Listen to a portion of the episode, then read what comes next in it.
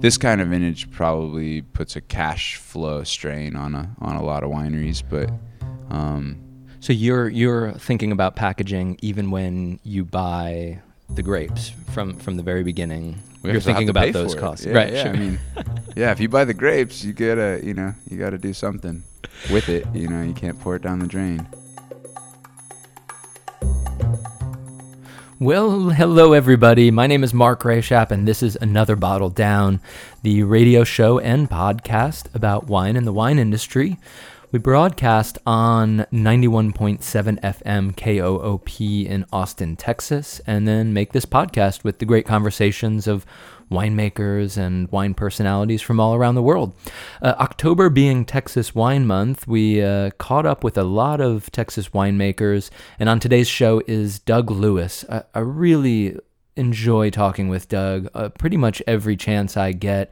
He uh, gets around the state really, really well and, and understands a lot of the grape varieties. And he's really not afraid to try things and uh, experiment with, with this and that. And uh, you just heard him talking about the temptation to get really good fruit and uh, and how it could maybe catch up with you uh, when you have to pay the bills. But um, uh, Doug is, is it always has great insight, so I'm sure that you will really enjoy this conversation. A couple quick plugs on November 8th at the Wine and Food Foundation offices. I'm going to be giving a class on 2007 Bordeaux. So uh, wines from Bordeaux at the 10 year mark. 07 was a bit of a tricky vintage, uh, so a lot of collectors passed on it. But I think that the wines are very interesting. They're a little bit more elegant, and a lot of chateau are almost r- more excited about that vintage uh, in the tasting window right now than others. Of course, the iconic vintages will be better in the 20, 30, 40 year mark, but uh, but but 2007 is in a good window right now, so we're going to check that out. Uh, tickets are available at winefoodfoundation.org. And then the next night, November 9th, I'm going to be doing a wine and chocolate pairing class. It's more of a, a, a mingling affair at uh, Chocolaterie Tessa's. Her, uh, she has a new location in the domain of Austin, in North Austin. So, again, winefoodfoundation.org for tickets for both of those. All right, let's jump in. Here's Doug Lewis from Lewis Wines, and we start off by uh, him answering my question as to what he saw in 2017. Um, a, a lot. that that's the the short answer is of way more um, of, of everything. You know, it's a a really wonderful vintage in so many ways. Uh, quality's through the roof. You know, the the quantity was there. Um, a lot of things that we envisioned and imagined, you know, when we got started in, in 2009 and 10, 11, 12, of, about different grape varieties to try or different sites to try those. Um, a lot of those things, uh, our own vineyard included, um, have started producing, and so there's a lot, a lot of things that you know it used to be. Oh, the idea that we'll get more than a ton of Touriga Nacional to work with, you know, it's was something we kind of laughed at. Like, yeah, Right. nobody else is going to grow it for us. And, Can we go through those one by one? To I mean, you said that, that that a lot of these things seemed like they would never come to be. Can we talk about each one individually? Because I think Sure. there's an interest on that. n- You know, Sure. not just Touriga Nacional, but I mean, you've been experimenting with a lot of grapes, experimenting with a lot of regions. Uh, let's talk about them. Um, well, I guess uh, start in chronological order. Maybe Yeah. you know uh, we we always start uh, every every vintage for us starts with uh, uh, the fruit from uh, a grower named Altus in, in East Texas, up near Longview. Uh, grows Blanc du Bois for us and William Chris as well. Um, Blanc du Bois, familiar with it? It's We- one of my favorite varieties to work with with respect to her East Texas and, and hybrids and stuff. Right. So I'm familiar with it. We I've done a number of specials on the show about Blanc du Bois. Um, but give us the quick uh, 20 second version for the listeners. Um, it's it's a French American hybrid. The the parentage is a combination of things that grow really well in hot, humid climates, and uh, and muscat, I believe. One of the parents, right? Yeah, yeah. And so I think that they're shooting for is the disease resistance of, of the native vines and the uh, kind of the drinking and aromatic qualities of, of a vine like muscat. And um, a lot of breeding programs, maybe they haven't quite hit the mark. And I, I feel like Blanc du Bois, they've, you know, have really done well with it. Um, interestingly enough, Chris Brundrett and I shared a Blanc du Bois uh, he made from Brenham, uh, Brenham is it Brenham the name of the county too? I don't know, but uh, it's, he's got one grower over in Brenham. It was a 2012, and I was totally you know East Texas five year old white wine, not necessarily something I would expect to be really good, and we were kind of floored at how delicious the wine was, how well it's held up and stuff. Well, that I mean, that's the mark of the acidity, right? The, Yeah, the yeah. Blanc du Bois just has this really cool acidity. Especially if you're willing to embrace like the you know that it gets, ripe at lower sugar levels. You know, if you just like kind of throw the, the textbook out the window and just say, hey, you know, let's go off the way this wine, this fruit tastes. You know, and and um, my experience has been uh, uh, Blanc du Bois in East Texas. Maybe it's the humidity or the warm nights or the shorter season. I'm not I'm not exactly sure why, but the the fruit just ripens really quickly. So it's usually mid July that we, we start seeing uh, our Blanc du Bois, and that primarily gets used for swim spot.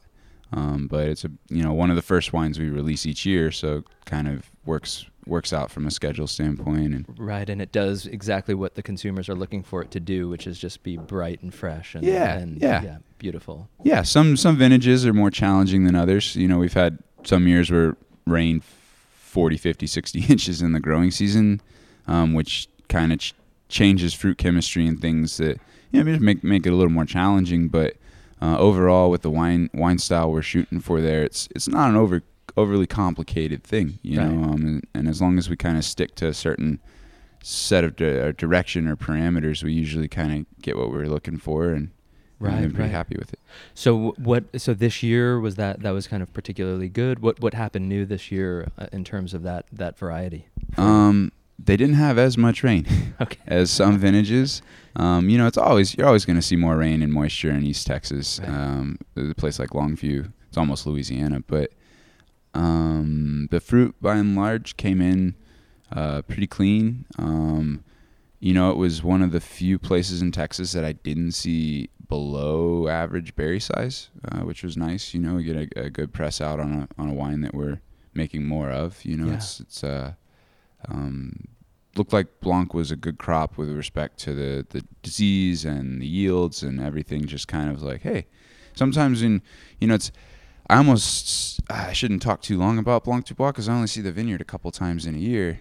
You know, and I look at my own vineyard, you know, almost every day, right? So it's it. I almost feel like I'm talking about something that you know, like we should get Altus here to tell us how the growing season went. But the the fruit came in, the, the quality was sound. You know what we were looking for, um, and uh, and we have a little bit of extra uh, Verdelho and Albarino that we're we're gonna instead of like we've used Muscat Right. and the Passant Viognier, um, and I I think. Uh, um, aromatic varieties that are a little more acid driven, I think, are kind of more in line with the profile we're shooting for. Yeah. It's just a matter of getting good juice. And So those grapes that you were talking about, can we, can we talk about those because a lot of people don't know those Yeah, yeah, sure. and and uh, and and the other ones, the other aromatic grapes. Yeah, where where are you getting those from? so, so Verdelho comes from um, Jim Johnson's vineyard. Uh, used to be Alamosa Wine Cellars, uh, one of the oldest growers in the hill country. One of the first guys to plant a lot of hot climate grape varieties in the hill country. right. vineyard's still in great shape in production, and it's it's for sale. Um, their their owners are farming it. They've discontinued the wine brand, but they're still farming the vineyard to keep the value up while the the, the whole property's for sale. And so we've been you know lucky enough that he he reached out to us about working with him to get the fruit and. Um, it's challenging because we, you know, the vineyard's an hour and 45 minutes from here, Yeah. and we usually start picking over there sometime between like midnight and 4 a.m. So it's a little bit of a logistical like find you know headache finding eight ten people that are down to go work in the night. But you know at the time we're picking white grapes in the hill country, you know it's so hot during the day.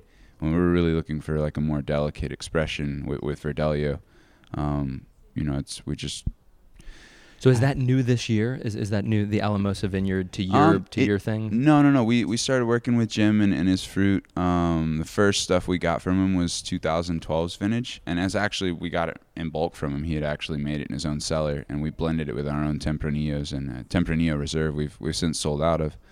Um, but last year was the first year where we got like the majority of the vineyard. You know, the way we wanted it. We picked it when we wanted to. Those kind of things, and um, and those are the first uh, wines from his vineyard that we've actually designated, you know, Tio Pancho Ranch. And we had a Grenache Rosé that was available for a while. It was pretty cool, 20, 21 year old vines. And um, tasted delicious. so do you think do you think Verdelho? I mean, back to the, back to that grape Yeah, variety. yeah, do you think that it, it's going to be more widely planted? Do you think that now? And we should say that it's it's uh, one of the Madeira grape varieties, and and so hot climate there, um, and and we see kind of other grape varieties that have a connection with Madeira too. Yeah, I, you know the the potential I think is there. Uh, it's very interesting to me.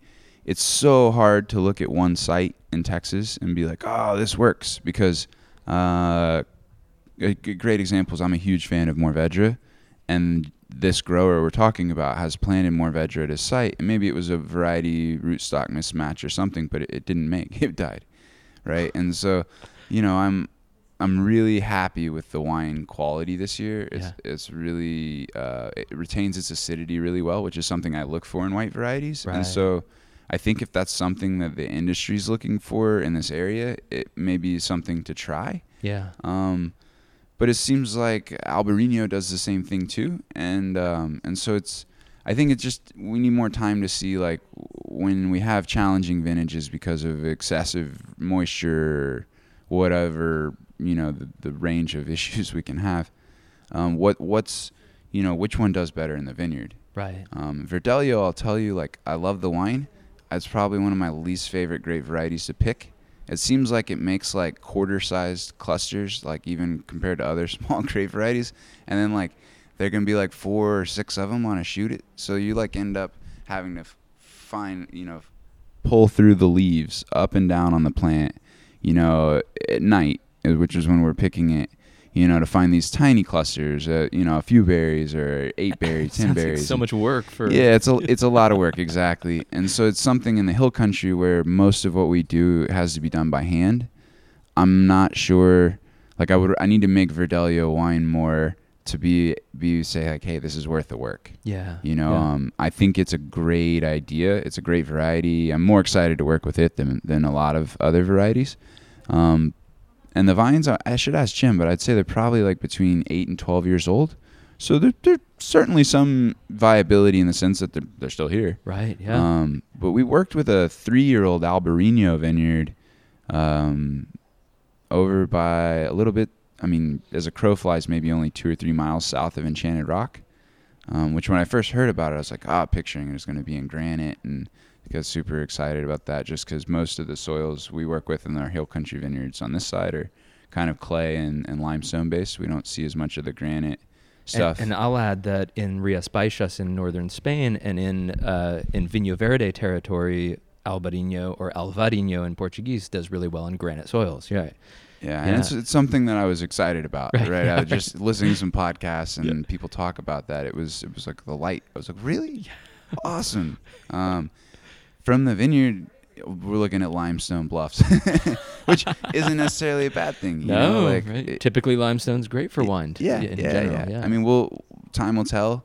Um, the fruit chemistry was awesome yeah, and um, and we see that a lot with younger vineyards in Texas because the balance is, is really there. Naturally, the the plant's just not not that big yet, so the if the yields aren't that high, then it's naturally kind of in in this balanced place, and um, it's hard to say if it was a really good vintage with younger vines that it just came off really perfectly, or if it's something that's here to stay.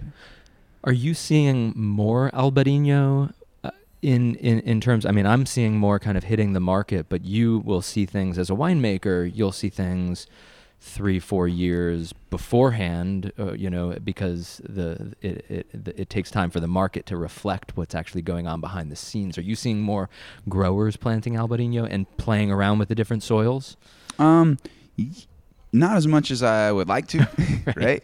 Uh, but you could say that for everything. yeah, right? yeah. Like when, when I used to work for Pedernales Cellars, they they planted a small block of Albarino and had a, had a little trouble out of the gate, and then replanted it. And I, I want to say that they've been really happy with the results since they've replanted it. And and then this vineyard, you know, I I, I think they're really happy. Um, you know, in the hill country, it's the the list of producers is not that long and um, I would love to see more of it. You know, I, I think it's like on everybody's wavelength. I think when people talk about what they would plant, Albarino is high on the list. Right, right. But um, in the hill country, the, the pace of plantings is definitely not kept up with like West Texas, right? Yeah. Um, and I so I think the ones we see that are the the ones we're seeing more of in the marketplace right now, I think largely are coming from the high plains. So it's hard to really say something about like hill country Albarino. right, right. Um, Are you seeing Albarino in the in the in the high plains as well? oh, Yeah. absolutely. Bigger Ye- plantings. Yeah, yeah, it's definitely something that people have embraced up there. Um, several producers at different ends of the market, you know, from from a value-driven guy in the grocery store to people that are selling higher end stuff in only a tasting room. Or, you know, I've seen good examples kind of across the spectrum. I feel like Right. so. I'm I'm excited about the variety.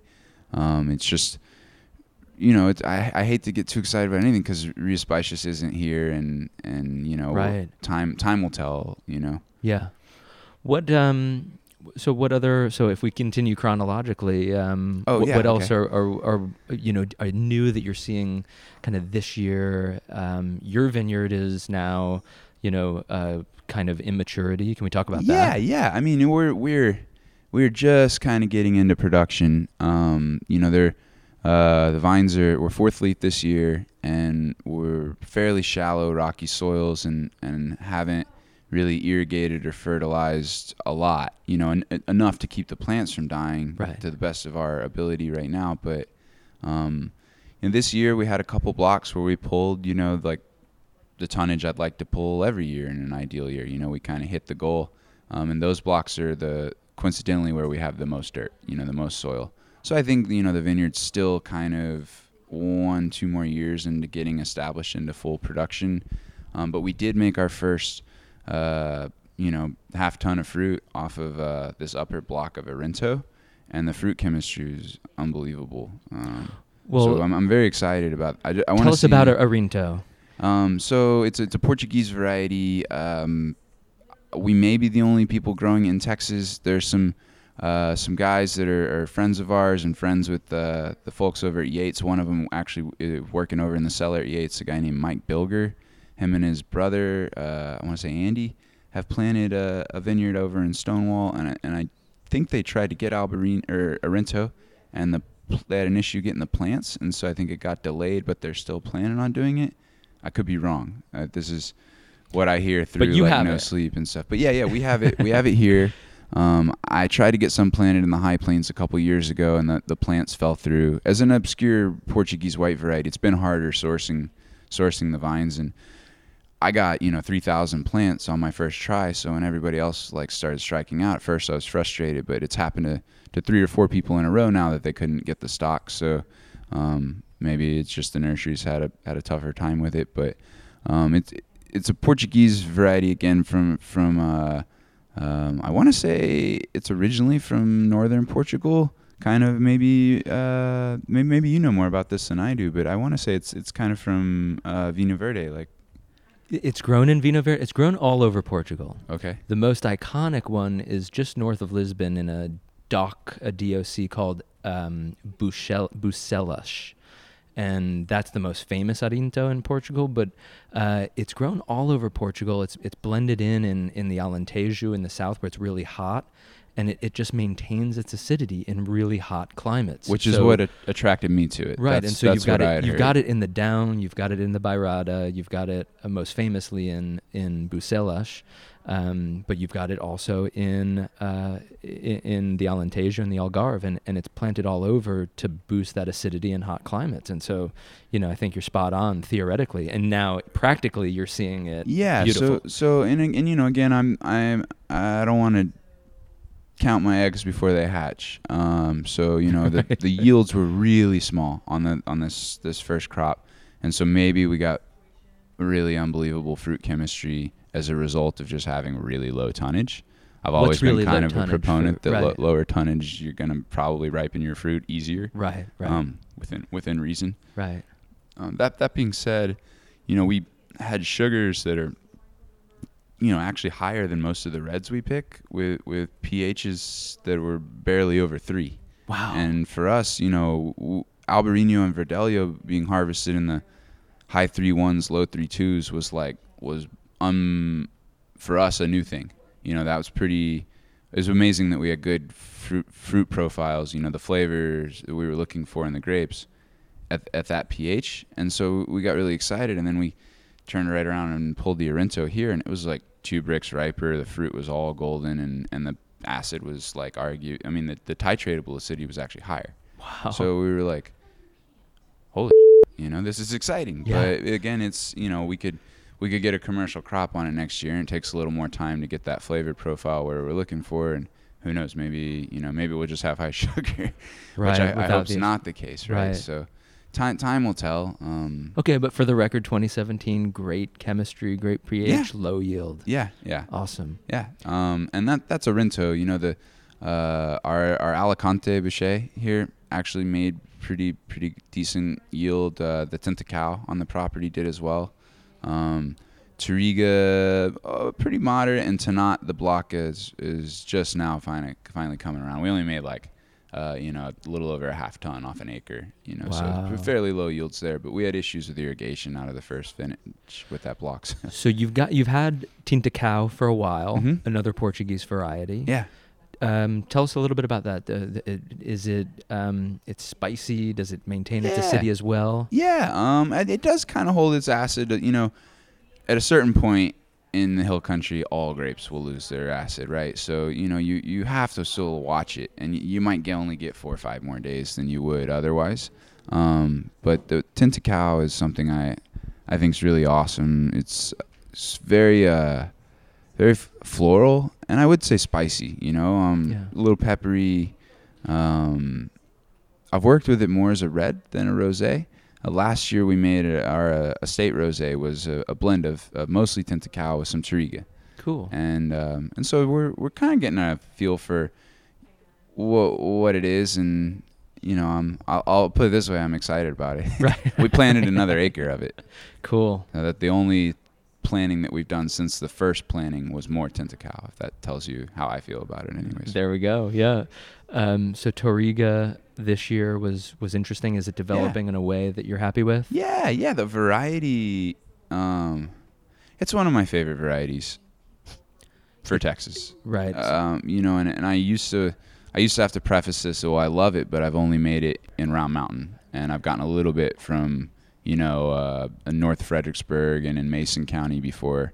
But by and large, the lion's share we got was from a single source, right? So it was again, it was that issue of is this really Do you know? yeah, exactly. Is this replicatable in other areas, or is this kind of unique to this this certain spot? And um, you know, after growing it here and getting some growers in the high plains uh, to grow it for us as well, um, I'm seeing kind of the same thing of of you know an even fruit set. You know, it it doesn't change much from year to year. It seems to be very kind of consistent, predictable, very small clusters, relatively small berries, um, good concentration. You know, holds holds acid well enough. You know, there.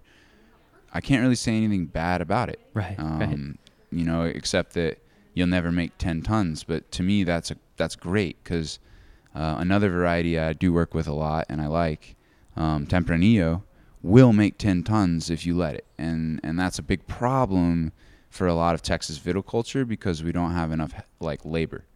So you know Right. where we're counting on the the site to moderate our vigor. A variety like Tempranillo, you know, you you need to be in a site that a lot of people would inherently look at like that's probably too infertile to farm.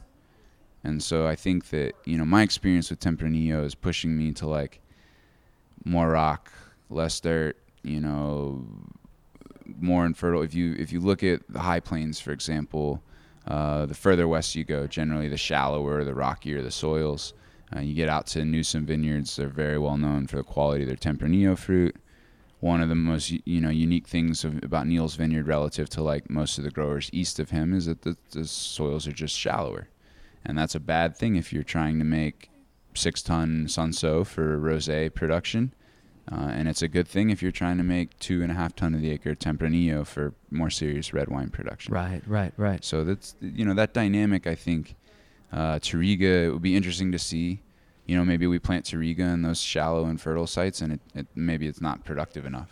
You know, who knows? Time will And, and tell. so now this year, are you you're seeing? I mean, you're so, certainly talking about this quite a bit. Are other people talking about this? I mean, are you having this conversation with growers and other producers? Um, you know, the growers, the people who are growing it like it, you know, Yeah. because it, 'cause it does what they want it to do. They, they, they get what they expect.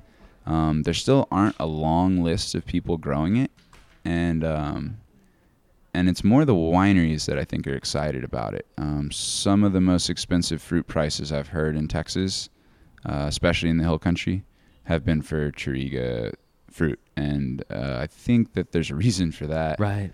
Um, I think it's it's something that you'll see because the wineries are willing to pay for it. You'll see Right. more growers kind of becoming interested in it. Yeah. Right. Um, because it, you know, there's something about having a more consistent crop load that's almost more manageable than the kind of boom bust of, of some more vigorous varieties in a variable climate like this. You know, Right. I think Touriga almost kind of helps insulate you from the the boom and bust of of Texas's weather, if you will. Well, that's cool. Let's take a break and let's come back talking about Tempranillo and, Okay. and some fun, and some some other varieties. Okay, cool.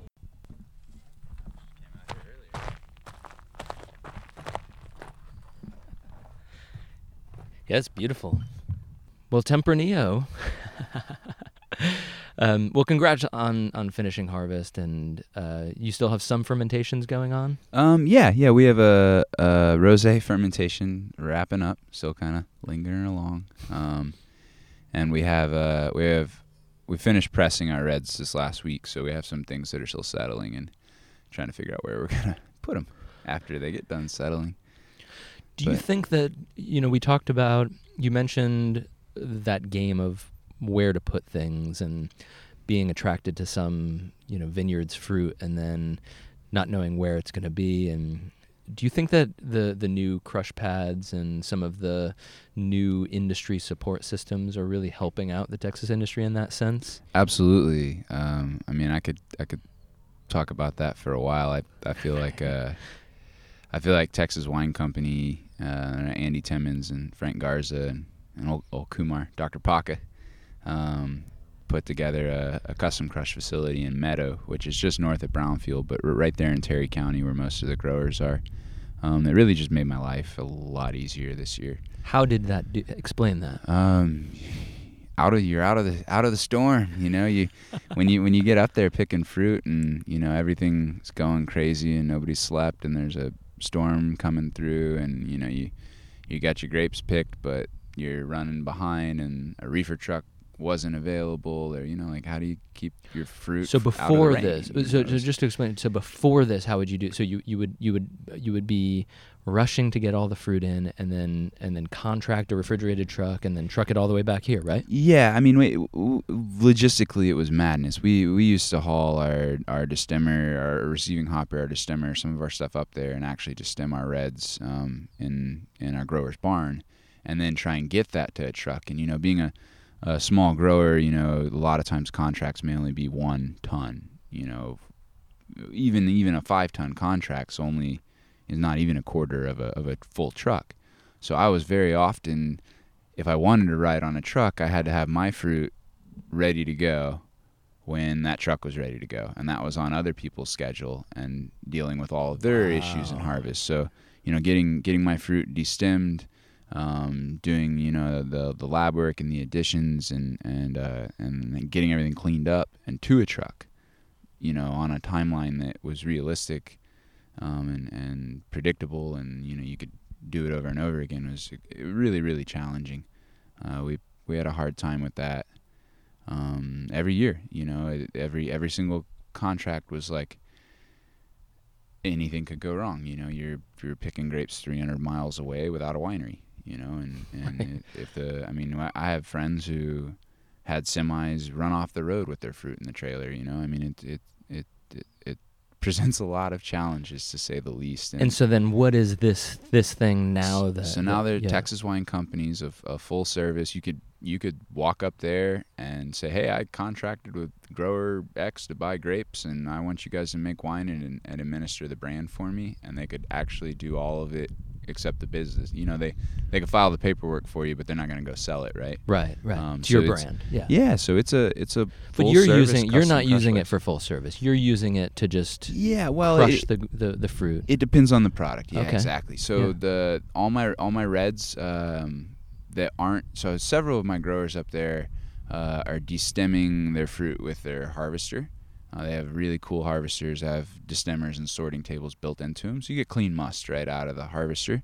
Um, but some of my growers up there are still on the old school harvesters that don't have that new technology, and so with those growers, I get that fruit right in there to destemmer, um, destem it as quickly as I can, unless it's maybe like Syrah, in which case we might not destem it all or, or something like that. But um, even then, I've never like been, oh, we're not going to stem any of the Syrah this year as a matter of logistical convenience has, has not been a good idea. Right. You can, so you have just this more more power to make your choices. Yeah, to the choices things, that to you get things Yeah, right. Right. Exactly. Yeah. And and then they have a lab. You know, there's a and there's a, a full service. You know, there's uh, Cassie in the lab. There, it's great. She's she's learned a lot and has a pretty good handle on on what we're looking for from winemaking perspective. And the cellar uh, master, general manager uh, Frank Garza and his wife Chastity, they do an awesome job of, you know, it, you're when they're there waiting for you when your stuff shows up and you know that when if you ask them to get a truck for you the truck's there when you want it to be and the the lab is uh,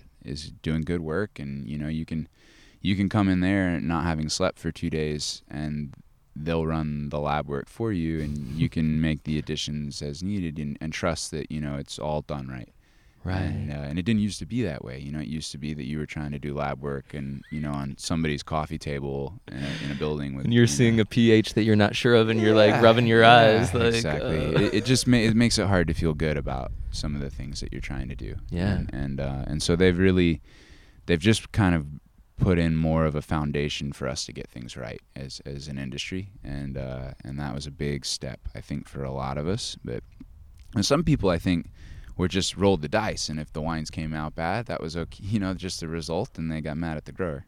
But th- and end, that was that's the, to the massive detriment of the industry. Exactly, to whereas that there's more variability in the wine, and then people can't trust Texas wine. Yeah, and right? so th- so the only people that were making decent wines were the people who were like working extraordinary extraordinary amounts of, of time to try and get it right. And now now those people are making better wines because they're not having to deal with the the the base the baseline anymore. You Right. know, we've got the basics. yeah, You know, and so we can actually think about like well, let's get a microscope and see what's fermenting this instead of like let's get it let's get it inoculated you know we still haven't pitched yeast and it's harvested three days ago if you're gonna pitch yeast to begin with which is a whole other wormhole to go down but- we're not going to go down Yeah, that yeah, yeah. wormhole. I talked for um, an hour with Lewis Dixon, and uh, that was last week. well, that's probably covers most Yeah, of it right. he's, he's definitely definitely got opinion on that for sure He does, yeah. and I, I I'm a proponent of both. I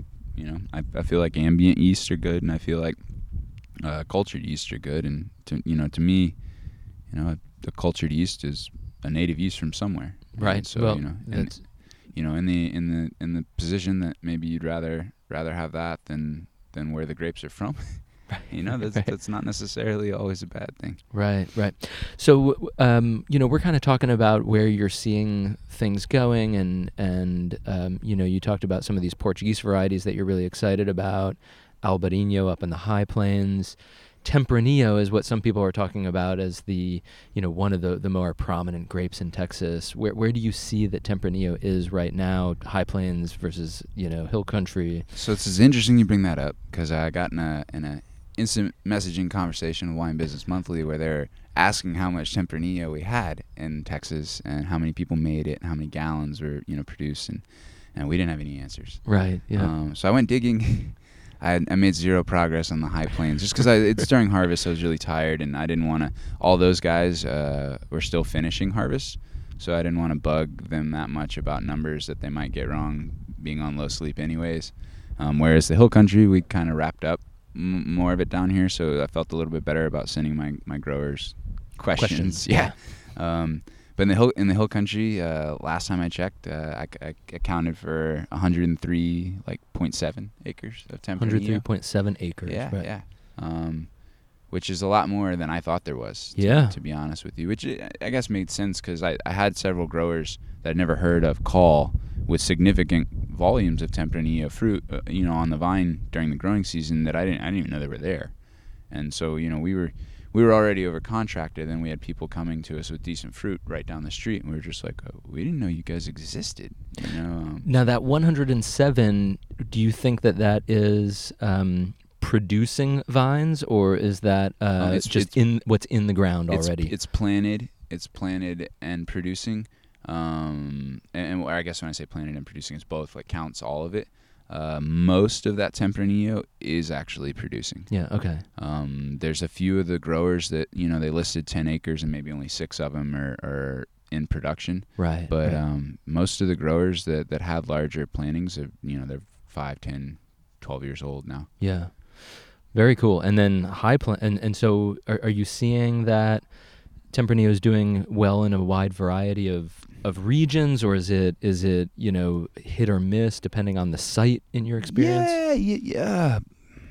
Both, you know, it's right. like it's doing better than some other things did generally across everywhere. You know, back when people were just like, you know, trying some maybe older, m- more basic varieties and having less success across. You know, like maybe there's some places in Texas you can make nice Merlot, um, but Merlot planted all the way across the hill country in the high plains certainly was not that successful. Right, And I think Tempranillo is definitely more viable, more successful.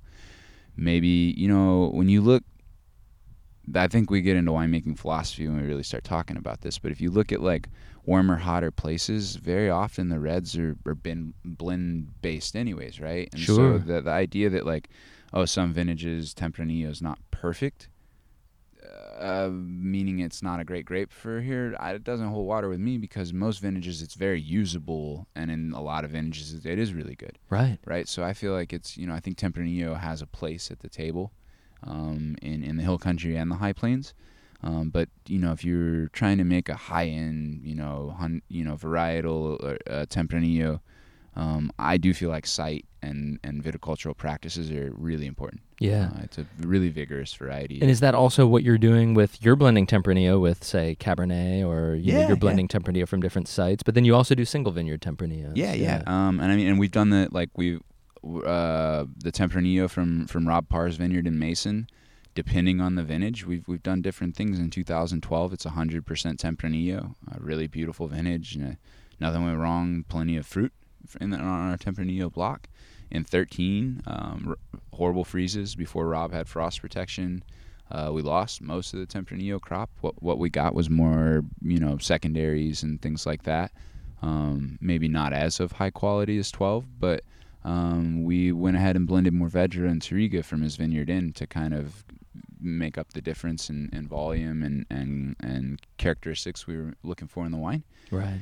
And it, it's tough to say which of those two is the better, you know, the better wine. People certainly enjoy both of them a lot, and there are people who who prefer one over the other. So- Sure. Was was was 2017 a vintage that Tempranillo could stand on its own, where it was kind of a complete wine and Very much so. Um, you know, 17 uh, was a vintage that, from from my perspective, uh, we must have had some sort of like water slash drought stress in the spring. Um, I know in West Texas they were definitely drier and hotter faster than they normally are, uh, and then we had an early bud break too. So maybe some people just didn't water ahead of their above bud break as aggressively.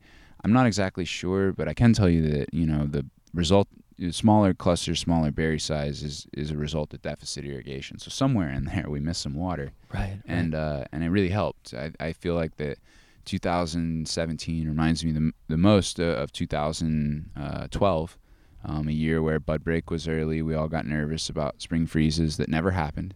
But thank Uh, goodness long, for, on long both. spring. You know, we had we had nice cool days out here in May. You know, and then in some hot hot years it can be pretty rough out here by April.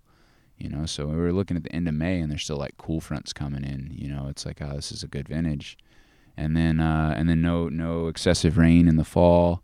Um, you know, we finished. I think the last fruit came in September 11th or 12th probably, and uh, in 2012 it was September 5th I think. So you know, to me the vintages are similar, but uh, 12 while we had good good fruit chemistry, maybe the phenolics were a little thinner, and I attributed that to a lot of younger vines with with pretty good good you know yields and things. And so this this year we have kind of similar circumstances, but the vineyards are, are older, and the yields are about the same, but but it, it's coming in the form of like more clusters on a more mature plant Hmm. with smaller berries. Right. So the quality, from my mind, is like orders of magnitude better. It, I couldn't have asked for a vintage to to run out of space and and fill up the building. you know, like I, I feel good about being really long this year. Right. Um, And and do you are are, are other you know are, are are we seeing that that that overall that quality overall in the industry as the vines get a little bit more maturity? I mean, y- you know, as an example, let's take Morved where it was you know most of the plantings what only went in in 2008 maybe or you know there, there's and oh, yeah, And now we're kind of getting- of it. and that, that was that first significant wave and now we're getting to the 10 year mark and um, that's going to make the industry better right i, I mean and, Yeah. and you're you're seeing that across the board Yeah, yeah. I mean, I'm uh, Lost Draw Vineyard Mourvèdre from 2014. We're we're gonna release sometime in the next year. Um, I'm gonna be. Yeah, I think it's a really delicious wine. The 2013 we- we were successful with, um, and the the 14 we're taking up to pour in, in New York uh, in a month. Awesome. And and um, I th- feel like that that older block, you know, more mature vines, um, is saying something, and and and it will, I think, kind of push the industry off in a good direction. I yeah I have a lot more Mourvèdre blocks that are younger, you know, since that one, and that that one was the the light coming on for me. It's definitely kind of the the first first one. I don't know. It's special to me in a way, and it's a small block in that vineyard. You know, it's I've been a big proponent of Lost Draw and big supporter of what they do and everything. totally And, yeah you know that uh, that block is not even a full acre. you know, I've I've I have growers where I got like five acres or something, and we don't we it that wine. You know, more Mourvèdre from those older blocks, those older plantings is pretty special. yeah Um, yeah Our our Mourvèdre rosé from from Rob Parr's and Mason, same thing. Those vines are probably 11, 12, and the the kind of depth that we're getting on it relative to like that rosé we tried earlier. Mhm. It's just that one. The one we tried earlier is like when you put them side by side, it's like oh, it's quaffable, it's enjoyable, Yeah. and then you try the other one, it's like oh, there's a lot more going on. there, Yeah. you know, and I, I think I attribute that to those older older vines. but you're still making you know it's interesting that that like say in the south of france with the younger vines they make the rosé and then you know they they keep maybe some uh, once the vines get to a certain age then they go into a different wine but you're still making a rosé out of out of relatively older older vines will that continue to happen Yeah, um, it will, um, because I I really like rosé from that site, and uh, I haven't made red from that site uh, with Mourvèdre that I'm like completely as in love with as the rosés yet. Um, we have more and more Vedra from his site uh, that came in production over the last two years, kind of like I was saying earlier, more more good things. right sure And so we, we actually uh, we did some of the Mourvèdre from his vineyard uh, as a red whole cluster this year, um, and then most of it is, is rosé again. But uh, it's kind of had enough for the first time to, to try both again. Yeah. Um, in 13 there was an experiment where we split it both ways, and the rosé came out way way better. So from 14, 15, 16 it was all rosé, and then this year we, we got so much of it we were like, well, we we don't have a tank big enough for that much, right? So we don't need to make that much of of more of Parr Mourvèdre rosé. So what do we do with a little bit of the extra? yeah Um, we'll see. You know, it, it, it's a two to be determined. The the Tempranillo from his site, uh, I think, really uh, does well with Mourvèdre. You know, his his vineyard is uh, straight sandstone. Uh, it's like a beach, like kind of crimson red sand, uh, probably four feet deep at least. You Wow. Know? And so we get these kind of more aromatic, less tannic, you know, wines. And, and initially we were putting them all in like little 225 liter, you know, like Bordeaux barrels that were, I think, running over the wines. And then we were having to wait, you know, a long time for them to kind of come back around. And so the, you know, what we're trying there now is larger formats just across the board. And I'm hoping that like maybe 500 liter hogsheads or yeah, yeah, yeah. Um, at 300 liter, 500 liters. Um, you know, I the bigger the better. It's just a matter of what do we have Yeah. available, and, and we're working on that. Would you see that more? I mean, I'm seeing more of an interest in larger barrels. I'm seeing like wineries putting in large barrels. I'm pretty shocked. You yeah, know? I think I think there's a handful of producers in Texas that like they're like, oh, these wine styles that are coming from maybe warmer, sunnier places in in Europe, or the tradition of making wine with these grapes that seem to be growing well here. Uh, you don't see a lot of small barrels. You know, No, it's yeah. not Cabernet. It doesn't have as big, massive tannins a lot of times, and and so maybe it doesn't need it. You know, I've uh, unfortunately, a lot of Texas producers we visit other wine regions on, on Google image search, and you know you, you see a lot of large formats and cellars, and you can read their blogs and listen to podcasts, and you know the people will sell you on stuff always. But um, you know, I think I think you just have to walk into a winery and, and see like, oh, it's all concrete and and cask. They don't even have small formats here to like kind of for the light to come on and because when you when you try their wines and you see that they make their wine that way, it kind of connects the dots on like, oh, this is how you approach this style, right? Right. And and I think that's a light that's coming on. Five to ten producers in Texas are like, you know, you you go look in the buildings right now and there's concrete tanks. You know, Yeah. If you'd have told me five years ago in Texas that people were getting concrete, I would have been like, well, I want to, but I can't afford it, and I hadn't heard anybody else even talk about it yet. You know, and and now there's at least uh, you know, I know I know Bill and Chris have had some for a couple years. The guys down at Lost Draw got some. I want to say somebody else ordered some, and we got some this year. Cool. Oh, and Regan over at Southold's got quite a bit, and a big big proponent of it. Going to see him next. Yeah, you should. You should. I was I was there yesterday and the day before.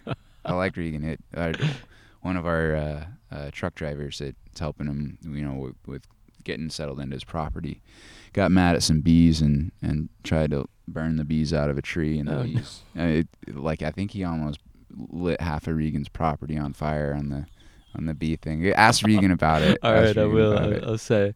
I, I might just get mad at some bees and Yeah. say, Just be like, I heard fire was a good way to deal with bees. Yeah, right. Just see what he says. Yeah.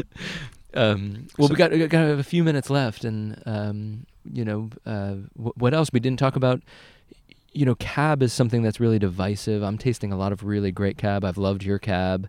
Um, where where are Bordeaux varieties in 2017? Yeah, I mean, it's like we cabs this thing that's so hot and cold, right? Um, it's it's hard to get right. We we have made some that I'm really proud of. It's more of like a red fruit dominated thing, so kind of different than what people may look for in Cabernet from from some of the like iconic regions per se, but maybe not all of them. Um, I, I think it certainly Cabernet in Texas can make good wine. I, I, I like having it as a blender. Um, we actually have a, a Tempranillo grower with a small block of Cabernet right next to it that we pick at the same time to co-ferment on just the premise. Um, so I had a couple tough vintages with Cabernet, and from from a contracting standpoint, other than that little bit that's with that Tempranillo block, I've gotten away from all of my Cabernet Sauvignon. I've kept a little Cabernet Franc because my wine club loves it, um, and I and I love it. Actually, a little bit more passionate just about making it, but. Um, this year would have been an awesome year to buy Cabernet, uh, and be- before and before the North Coast maybe ran shorter on supply. You know, like I, it, it was a good vintage in Texas, small berries, and you know, good, good, good uh, longer season with the early bud break. I, you know, I, I think there will be some pretty nice Cabernets made in Texas this year. You know, is it something that I'm in a rush to plan anywhere? Absolutely not. Yeah. But um, Yeah. but it's something that that can be worked with for sure. It's just not like there's no value to it, and some. Some people and certain spots really do a wonderful job with it. you know, Sure. So it's it's not something that doesn't work here. You know, I um, I wouldn't put it on the list of things that are just dumb. right. I mean, a- and and and it's not that it's not make it. There's just more variability to it from from from your standpoint. Yeah, I mean, yeah. It, that it, that it's it's not that it doesn't produce great wine from time to time. It's just every once in a while, you know, every vintage out of five, it might shine, or and, and that's hard to make a business model. yeah, it is. around. It is, and I and I I I think that maybe it would be easier to make a business model out of if people embrace kind of like the more old school throwback versions of Cabernet that maybe weren't as ripe. You know, maybe not as because in, in Texas you're not going to get it that ripe, right? So like, look at some of the styles where people are okay with that. And and that's just I you know Cabernet is not my future. Those so things I- are kind of suffering around the world. I mean, you know, you see some of the old school Napa producers, you know, they fall out of vogue, and who's in vogue is all that the super ripe stuff. Uh, and even in Bordeaux, it's getting riper and riper. right. But that Yeah. that might be a trend that's like peaked peaked back in the '90s with Parker and stuff. I mean, I'm too young to to really have a pulse on that, but it, it does seem like to me that like my friends who know nothing about wine are like pushed towards a different set of wines than they were 10 years ago Yeah. by the market, not by like any anybody out for the cause, but it Right. just seems like there's more cool shit there. Totally. Yeah. I don't know if I should have said that. No, it's all good. this, this is a pot. This this well, it'll air, but I'll, I'll I can I can I can like beep that out. I hope my mom's not listening. it's awesome. Uh, like you know, I never get a chance to beep stuff. You know, which you know that's great. Well, Doug Lewis, um, thank you so much for the time, and uh, you know, I'm looking forward to seeing these wines come come to fruition and and where the industry going is going. And I think that you know, in what you're saying and what a lot of producers are saying is that um, there are these definable aspects of the industry that is just making the wines get better and better, and and that's what I like seeing. yeah, me too. Yeah. It's a good time to be in, in Texas wine, I think. Right. Well, good luck. Um, Thank hopefully, you. will get a vacation. Yeah, I'm Uh, looking forward to it. within within a, within a short period of time, and uh, and we'll stay in touch. Okay, sounds good. Thanks for coming by. Thanks, Doug.